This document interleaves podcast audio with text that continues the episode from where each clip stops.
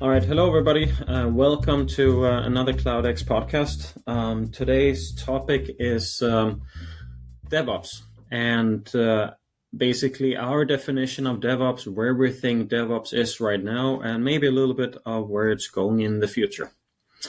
Um, so, as always, we have some uh, interesting guests on this podcast, um, and this time I'm welcoming uh, Harish KM, um, a principal cloud engineer, principal DevOps engineer uh, with QloudX. So, welcome, Harish. Hey, Niklas. Thank you. It's good to be here. All right, thanks for being here.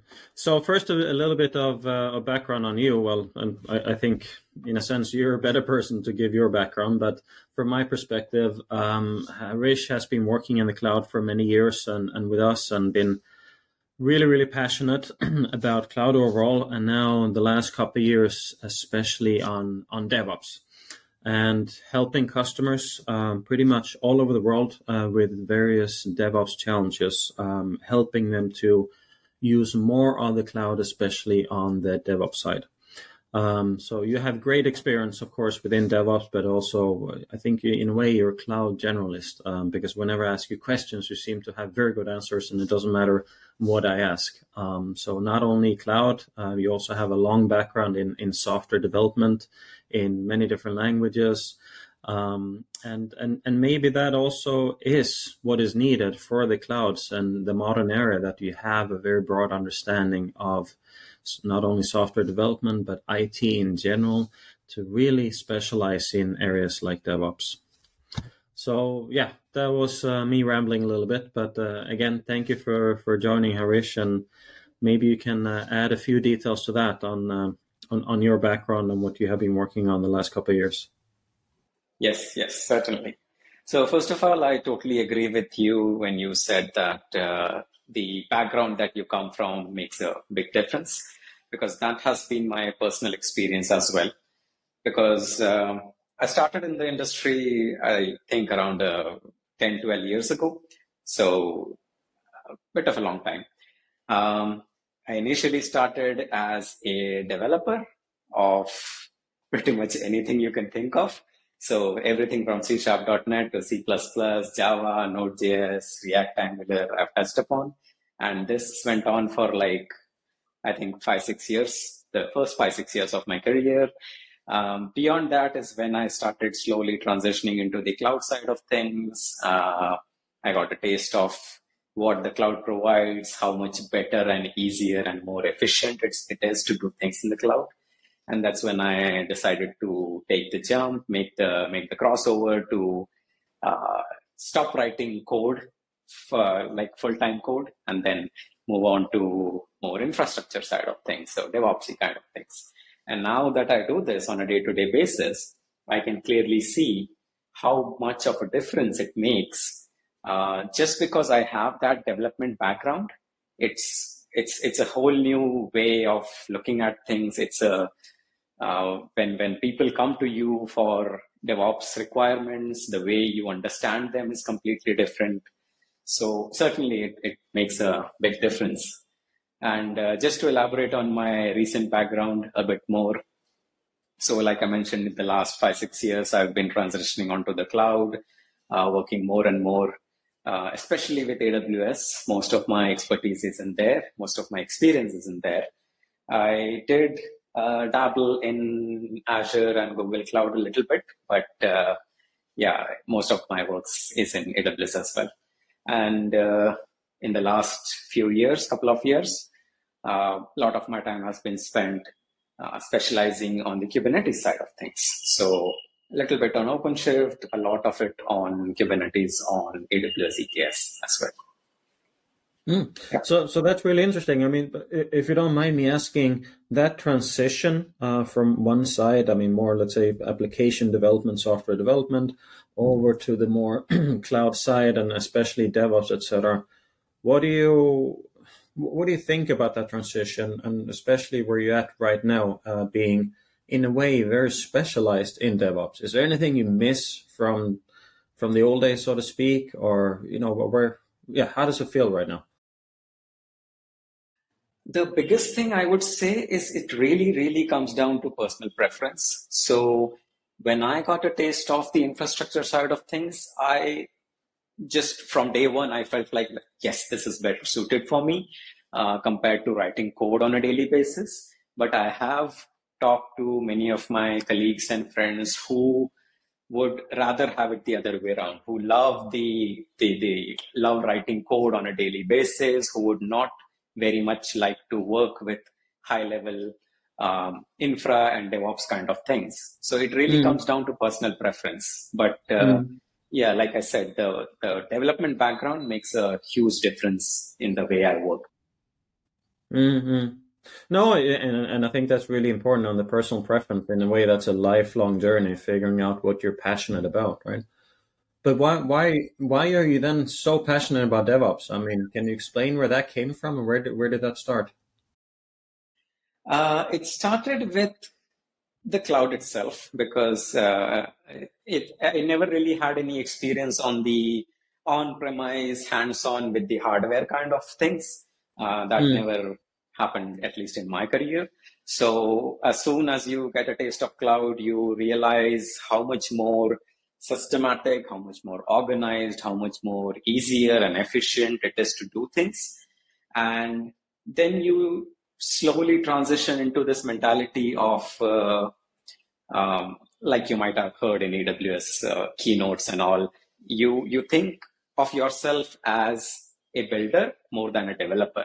So mm-hmm being in this industry for so long, um, doing this hands on on a daily basis, you can clearly see that most of your time, even if you're writing code on a daily basis, most of your time goes into assembling different pieces of code or uh, uh, of software components and fitting them together like a puzzle and making them work. So you are a builder in that sense the actual code that you write or the actual um, new development that you do is very much limited. So once you get into that mentality, this uh, DevOps and cloud seems very lucrative, at least for me. So it's, right. it's just a matter of figuring out which is the right service or which is the right product or which is the right tool uh, which is the right way to do things, getting them together, making them fit together, working, making them work together. And just that alone can solve like, I don't know, 50, 60% of your use cases. And rest could be a custom development, which might take more work, but that comes later. So yeah, right. that's the allure of it for me. Okay. So, so I think, well, that makes me think. Um, so again, we need to define in a way um, here. I mean, what is DevOps, right? And as we talked about many times, it's really, really difficult to to really define DevOps. And you know, if you ask five people, in my experience, you you pretty much get five answers uh, on what DevOps is. And the other challenge is that it's constantly evolving and it's going so fast as well. Um, and one misconception, and now we, we started to talk about software development and code versus infrastructure, right? I mean, one misconception to me is that DevOps is much more than that. Um, especially again in, in, in my own view, especially within the last year or so, we've seen DevOps grow, becoming a a more important part and a bigger part of the cloud ecosystem, where to me, DevOps is turning into the glue of the cloud or almost like the core of the cloud. It's not something that you only use for software development to automate things. It is something that you use more or less everywhere these days in the cloud. Yeah, totally agree. So that's that's my view as well, or that has sort of become my view. So when I stepped into this arena a few years ago, I was introduced uh, to the, the the idealistic definition of DevOps, and years down the line, now I understand how things really are. So the way it was intended to be is uh, you take a single engineer who goes across the spectrum. So right from building a feature into a product to uh, actually building it, deploying it into certain environments. Maybe it goes to production as well. And then after it goes to production, it's completely your ownership. So you are hmm. responsible mm. if something goes wrong in that feature or in that module in production. if uh, if it goes down in the middle of the night you get a call not the ops guys you get a call because it just makes sense if you look at it objectively uh, you and that's where right... it started as well right? I mean as, yes. i mean that, that's for just for the audience i mean that's where devops started and started not not as a technology but more as a culture. I mean you basically joined dev so development people with ops operations or you know essentially infrastructure people right? Uh, and the traditional setup is that the developer is developing an application and ship it over to uh, to the operations people who deploy it and there's a big conflict and a big gap between those these two individuals or departments because developers want to make a lot of changes new functionality fix bugs etc but on the flip side, operations and infrastructure people, they want to have as less changes as possible. They're concerned about having users uh, being fully effective on systems, have the highest uptimes, etc. So every time you introduce a change, that is upsetting that routine. So at, at the start of the problem, um, or at, at, the start, I mean, we have a problem because you just have different ways of looking at things. And that's also what you alluded to before, right? You had a development perspective and now you're getting more an ops perspective. And at the same time, then DevOps has grown into this, I wouldn't necessarily call it monster, but it's, uh, it's big these days. So I think it's just important for everybody to understand that that it started as a culture and now it has transitioned into to something much bigger that we're going to try to define here in the um, in a little while. Yes. So yeah, yeah. Go ahead. The, the reason that culture sort of evolved into this or distilled into this, what it is right now, is I think one of the reasons is the sheer uh, amount of skills that an individual needs to be so capable across the board. Because mm. if if if someone has done all these uh, tasks at some point in their career, they will know there is a lot of tool set and products and services and, and things that you need to learn to be good at every single one of these stages. So everything right. from writing code to building it really well to deploying it to monitoring it, uh, everything, all, all of that, and, and the underlying infrastructure that you're deploying it to. So all that knowledge in one person, it's really difficult to get. But it is, if we can achieve that, it's also the ideal way to do things because if something breaks in production, the person who wrote the code for that can figure it out in 10 minutes. But the person who is just uh, you know looking at a dashboard monitoring that system may take a couple of hours to figure it out right. so the culture came from the right mindset. It's just that it's really difficult to, you know, actualize it in the real world. Mm-hmm. Mm-hmm. yeah.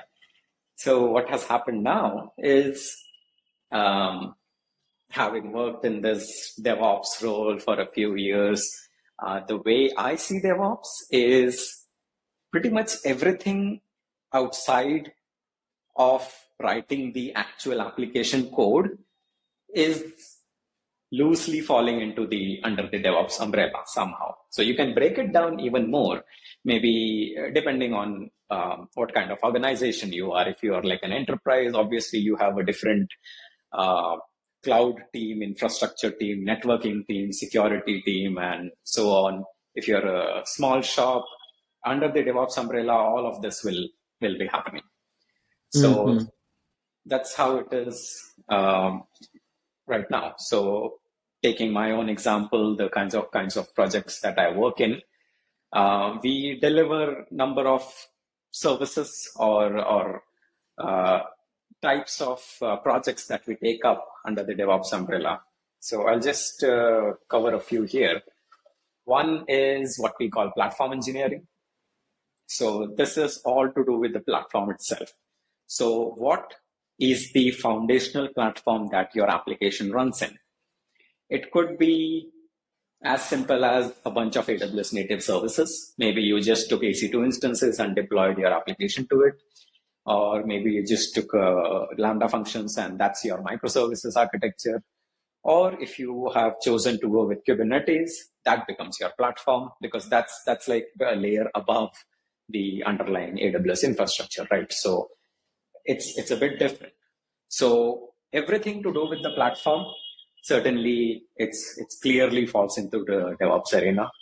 Uh, depending on what the platform is, uh, I'll keep the AWS infra side of things aside. Let's focus a bit on the Kubernetes side of things. So, for example, if your chosen platform is Kubernetes, um, every aspect of Kubernetes, whether it be uh, enhancing the deployments of your Kubernetes applications using GitOps or securing your application by um, integrating security tools like uh, Snyk and SonarQube and whatnot into your pipelines, or uh, just enhancing the observability and uh, the the visibility into your clusters if you're managing multiple clusters. All of this falls under the platform engineering umbrella.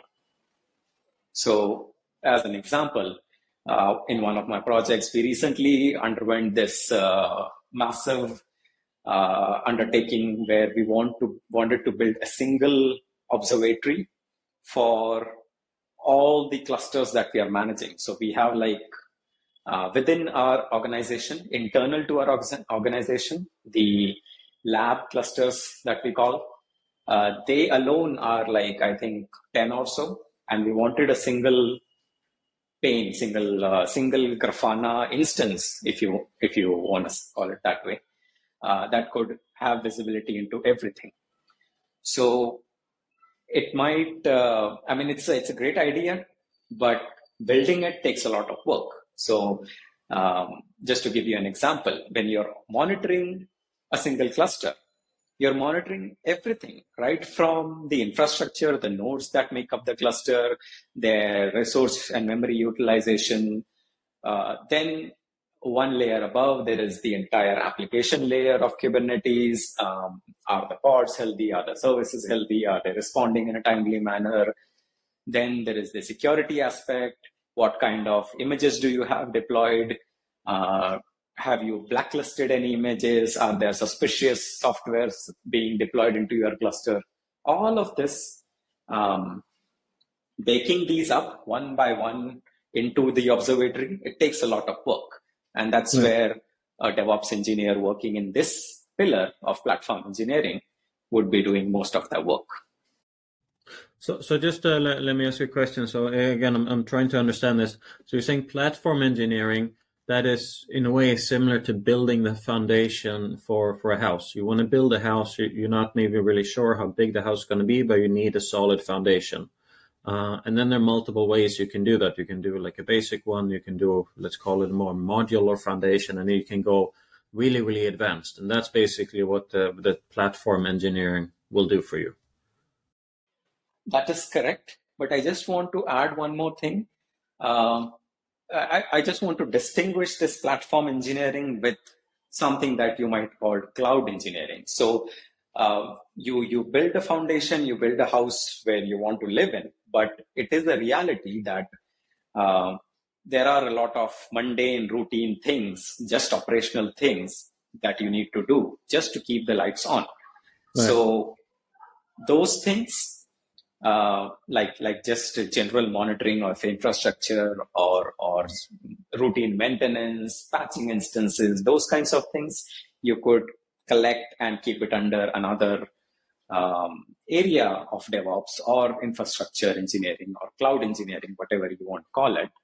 And then it, because it's uh, more of a repetitive kind of work, it may or may not fall under a traditional DevOps engineer role. It could be like a dedicated team for to do that. But at least in smaller organizations, uh, it will still fall under the DevOps role. So that's where the distinction happens between platform and cloud, I would say. The platform is all about uh, what does the application need to be really, really uh, running perfectly on that platform, and then enhancing the platform to even even more uh, capabilities. Uh, okay, got it. Yeah. But so maybe we should take a step back because now, um, I mean, we're, we're trying to define uh, DevOps, right? Or, or at least we're trying to tell the audience about our definition of DevOps. So, so the way I think what we came up with, and, and like I said, we, we've had many discussions, we've disagreed, um, but I think right now we agree on the five pillars, right? So I'm just running through them here quickly. So we have platform engineering, where we have discussed some details already. Um, we have release engineering and cloud engineering, reliability engineering, and developer experience. So that is fair to say that that is our, as in QloudX, that's our definition right now. Those five pillars, that's normally when we engage with customers and overall how we look at, at DevOps. Correct. So just to take the next step in that in that definition, uh, release engineering. Um, the name is pretty self-explanatory, but uh, it's all about uh, how you deploy software, how you release software into your target environments, and how well you do it. It's it's all about automating the deployment, and once you have the basic pipeline in place that is going to do the deployment for you, then it becomes a uh, like pretty much every other pillar, it becomes an endless uh, opportunity of improvement. You can build all kinds of enhancements into your release pipeline, everything from security scans to uh, just just uh, plain organizational policies that you might have. Uh, so, for example, if you have a policy that says these are the only sources of Docker images that are allowed in our clusters for security reasons, for example, or whatever other reason, mm. then how would you go about enforcing that? So right. it would fall under both pillars. It would fall under platform engineering because you need something in the platform itself that when your applications come in to get deployed, they will be checked whether they are whitelisted. Similarly, the pipeline that is deploying to the platform that comes under the release engineering side of things would also have some kind of uh, checks in it that says whether this uh, service, this microservice that we have developed, is it acceptable? Is it according to the organizational guidelines? Is it uh, passing all of our security checks? So those are the enhancements that uh, will inevitably come once you have a basic uh, deployment automation pipeline in place. So that's on mm. the release engineering side of things. Okay. Yeah. That's interesting. So now we've covered platform engineering, release engineering pretty much, right? Which yeah. one do you want to tackle next? So just touching upon the cloud engineering once more. Uh, I, I know I compared it to platform engineering when I was talking about the uh, routine operational stuff that we are talking about. But mm. uh, you could also look at it in another way. So if your chosen platform for your application is cloud native services itself, not, not like Kubernetes cluster uh, not a hybrid environment, not a multi cloud environment, but just plain cloud native services, then definitely these two pillars of cloud engineering and platform engineering will have a lot of overlap. Um, but again, you will want to draw a distinction between what you're doing to the cloud services to enhance your application versus the work that you do in your cloud services just to keep the lights on, just for monitoring purposes, just to uh, stay up to date with the latest security patches and things like that. So both those aspects will fall under cloud engineering. One is the uh, traditional operational things, and another is if your cloud itself is the platform, then enhancing it to meet the requirements of your application. That would also come under cloud engineering. Okay. Yeah. The yeah the next one let's talk about reliability engineering. Um, so this one I would say is, I mean, it's not really new in the sense. Uh, it's it's been around for a while, but it's relatively new compared to the other pillars. Uh, so this whole concept of site reliability and this site reliability engineering as a discipline, uh, I think it was started by Google, which Uh, it's it's all about once you have a piece of software deployed in a certain environment, whether it be production or something else, there are certain uh, requirements that have to be met by the software. I mean, of course, it's supposed to do what it's supposed to do. It has its features and functionalities and everything. But other than that, it's supposed to be available maybe for 99% of the time.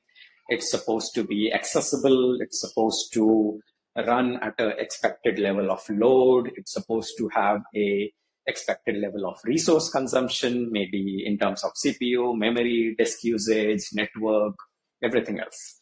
So right. all of this gets covered under that uh, the the monitoring the site kind of an umbrella. So once you have a software deployed onto a site, now ensuring that it is robust and reliable is where this entire discipline of reliability engineering or site reliability engineering comes into comes into play. So this also includes the entire uh, discipline of chaos engineering, uh, which was most uh, most heavily popularized by Netflix, the Chaos Monkey engines and all those things that they open sourced a few years ago. Uh, it's it's all about software is going to break. That is inevitable. So why not just do it ourselves? So we built tools and products and services around just trying to randomly break things in our cloud ecosystem and see how things behave, learn right. from those behaviors, and then make changes to our uh, ecosystem such that our system becomes even more reliable. So, uh, if so, for example, if you, uh, I mean, I you must have watched Netflix, obviously. So if you watch Netflix a lot, every once in a while you will see when you land on the Netflix page, instead of it showing you the traditional list of thumbnails of your recently watched uh, movies or TV shows or whatever, it will show you sort of like a generic uh, picture grid of thumbnails. So what's happening there? So the, the story behind it is something along the infra, some, some key piece of infrastructure is down or not performing as well as it should. So the system has adopted or sort of bypassed that piece of uh, uh, logic or that piece of software component and slightly degraded the user experience in order to maintain availability. So right. the user still gets to consume Netflix. It's slightly degraded user experience, but availability trumps, you know, not being able to use Netflix at all. So, right. so in a, in a way, you're answering or you're asking a lot of what if questions. Yes. So, so what, what if this happens? You know, so you find, and, and again, it's a very very healthy exercise, right? I mean, you don't have to go and disrupt too many things, but again, you need to poke at systems and applications, right? You need to understand what are the limits. So again, what what if I get a hundred new users today, or depending on the size, maybe you get a thousand or whatever it is, right? Um, what what what happens then? You know, is the application slowing down? Is it is it crashing? What if a database goes down? Can I still use it? Or like you said, yeah, can we change the user experience? I mean, what if? Yes. So um, if when you start asking enough what if questions, you get to a point where you cannot uh, reasonably answer them anymore just at a theoretical level. And that's why we need uh, a number of tools and services uh, that would actually simulate failure actually simulate uh, failure of all these what if questions and then get us the answer so it's it's all data driven it's all tangible it's all concrete we don't we don't have to theorize anymore so uh, right. just as an example um, one of my recent projects we had this uh, uh chaos engineering campaign where we had uh, uh, taken Litmus Chaos. So Litmus Chaos is a popular uh, open source uh, chaos engineering framework. It essentially lets you build what are called chaos experiments. So you can tell Litmus Chaos, um, go and delete this EC2 instance, or go and delete this Kubernetes service, or delete this pod, or uh, simulate an entire availability zone failure in my AWS account you can tell right. it to do that, and it will just go do that. And then by writing these kinds of exp- experiments and running them, maybe even randomizing them, maybe even running them on environments that are actually in use by a number of users. And then observing their behaviors, you learn a lot.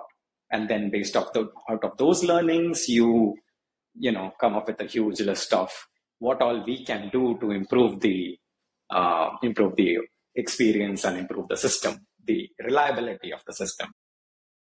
Right, but but it's important, of course, to take the time to do that. And uh, but I think it's also changing with the tools available, um, because you could also argue. If you look at backups, for example, backups have been around for a very long time, and you know we've been in many of those situations where we look at backups and you know we ask customers how are you doing with uh, disaster recovery backups? Oh no we're, we're doing fine. Like okay so you have backups. Yes we of course we have backups. And you know we take uh, on these frequencies we separated the database from the application. We have different streams and but then you check basically the, the governance right? And basically like you're saying the chaotic elements like okay how often have you actually tried to restore those backups so you basically build a new environment or you try to even shut off your production environment, simulate failure, um, and build a new environment again and restore the backups, how long time does that take? Or, or, do people know what to do? Also the personal or you know people element to it, right? Um, and you know who can even starting who can say that it's a failure? Now we need to restore from backup. We need to build a new environment, etc. And the answer is, as we all know, Many people don't do that. They just trust the backups without having tried them, which is uh, interesting. And this is then solving it because you this becomes so critical of what you do almost on a daily basis. So um, so you know you need to build resilient applications from from the ground up, and it's part of everyday life. Yep, yep, yep. So uh, just an interesting anecdote on that end. Uh, we actually had this kind of a scenario in one of my projects recently wherein we were using an Elasticsearch cluster where all of our logs were getting aggregated from all the microservices. And for years, the only backup we did was just creating a snapshot of the underlying EBS volumes from the AWS, uh, from AWS that, that is serving the Elasticsearch cluster. And that only only recently when we actually tried to restore it did we realize that it did not work. Uh, and it was never supposed to work. Uh, that's when the research kicked off, and that's when we realized um, it's not even an officially supported way of backing up Elasticsearch. It has its own uh, specific way of creating backup and restores, and you know all this this uh, follow up questions and the proper way of doing things. All this will not have happened unless we try it out and we fail and then we realize this is not the right way and then we fix it. Right. Yeah so let's uh, now we covered four pillars. Should we uh, talk about the last one?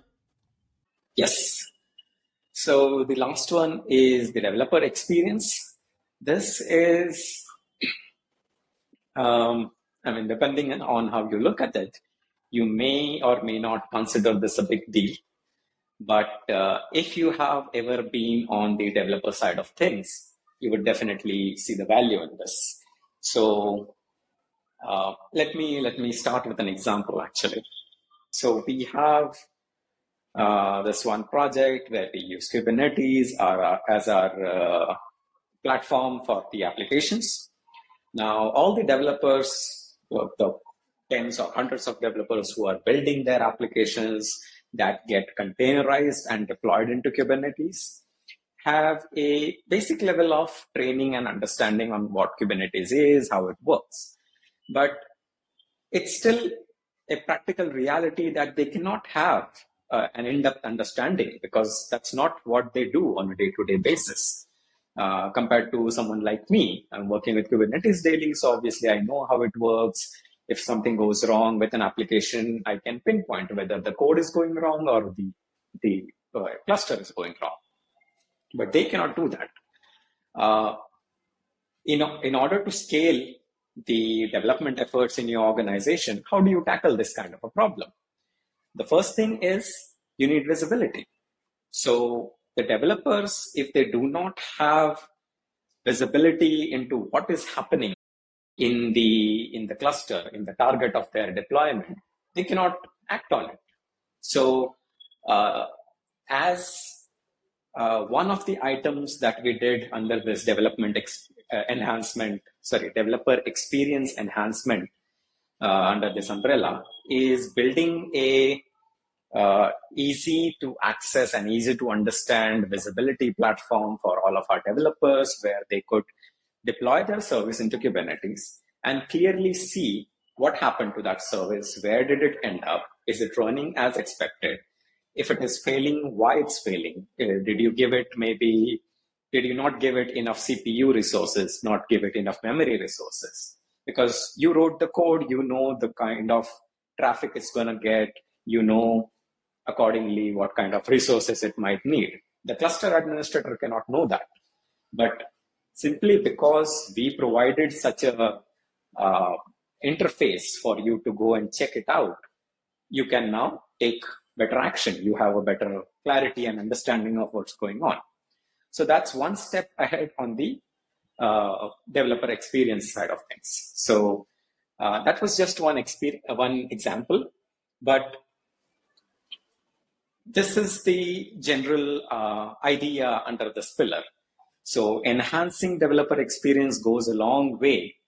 Uh, whether you want to, whether you look at it from uh, enhancing developer productivity, whether you are standardizing developer workflows. So, for example, if you have uh, Jenkins pipelines that everyone is using, what is the guarantee that everyone is using the same stages in, in their pipelines? What if someone uh, leaves out the security scanning stage? How would you audit mm. that? So, all of this, these small, small things tend to add up, and that's what we cover under the developer experience. But also extending it is coming back to the beginning, right? Because it, it sounds like you are you're facilitating. I mean, DevOps engineers are facilitating uh, environments primarily in the cloud, right? For others, being it developers or, or end users or builders or infrastructure people, you're sitting in the middle, uh, almost like the spider in the net, and uh, orchestrating how a given workload or application should function or is that too far? Oh no, no, that's that's exactly how it is. So, uh, like I mentioned in the earlier at the beginning of uh, this conversation, um, once a developer writes the actual application code, it's our job as DevOps engineer to facilitate the entire pipeline that follows it, from building, deploying, monitoring, everything else. So we are we are yeah, our, our core purpose in a way is to facilitate their entire software delivery process. But but my point, it's not only for development, right? Um, and, and I think one question I get pretty frequently, which is maybe tough to explain, but so if you're building a new application, if you're starting in the cloud, etc., um, I think even for you know, say CIOs or, or other non-technical people, they understand that DevOps has a part of it, and they may heard about containers, maybe about continuous integration, continuous deployment, uh, pipelines, etc. Um, but if you then consider more traditional enterprise workloads, uh, and if you look at a standard company, many companies have, I mean, a lot of those, right, compared to custom development.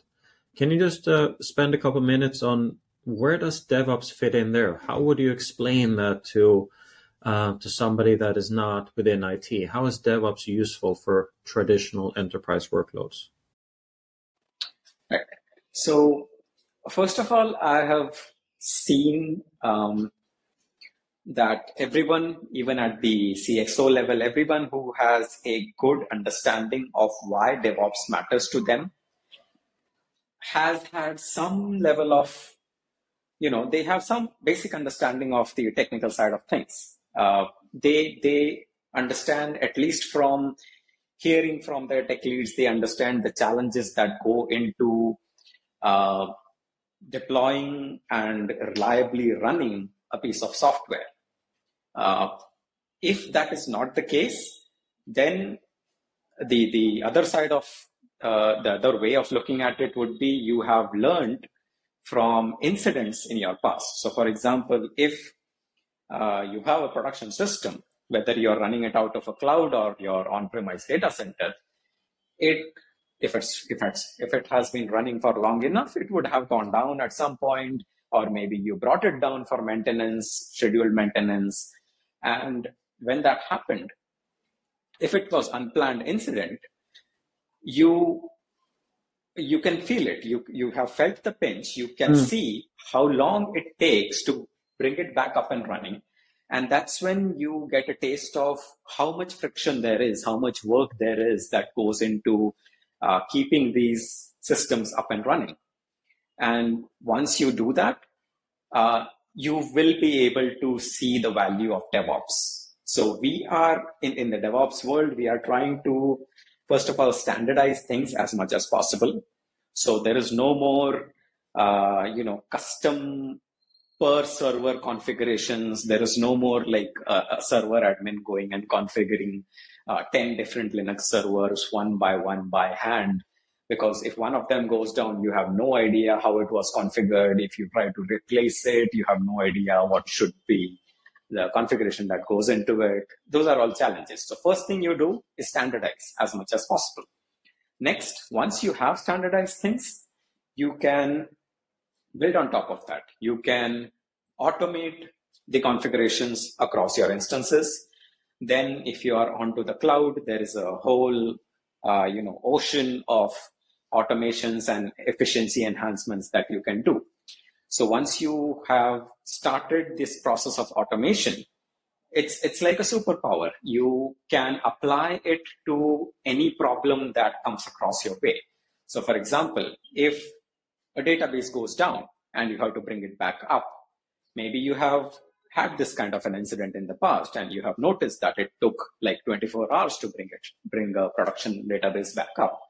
Now what if you were to automate everything that goes into bringing uh, restoring a database?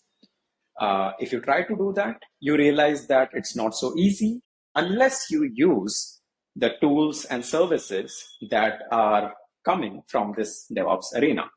So because we um, formalize this entire devops discipline there is an entire ecosystem of tools and services that can be reliably built and used by all of us in the industry to achieve a different level of efficiency. So now you hear uh, uh, stories of companies like Amazon doing software deployments every 11 seconds. How is that happening? Only because we have arrived at it incrementally, step by step, by automating and uh, automating even the final testing uh, where humans used to be involved. Even that is automated now to an extent where we can reliably deploy things to production every few seconds and it doesn't break anything. So, so I guess that's uh, in a way, I, I, think that's a good way to summarize it and, and basically wrap up this podcast as well. Um, so we talked about many details, but you know, your answer now at the end was that it extends more or less everywhere and it can automate, it can improve things um, into pretty much anything.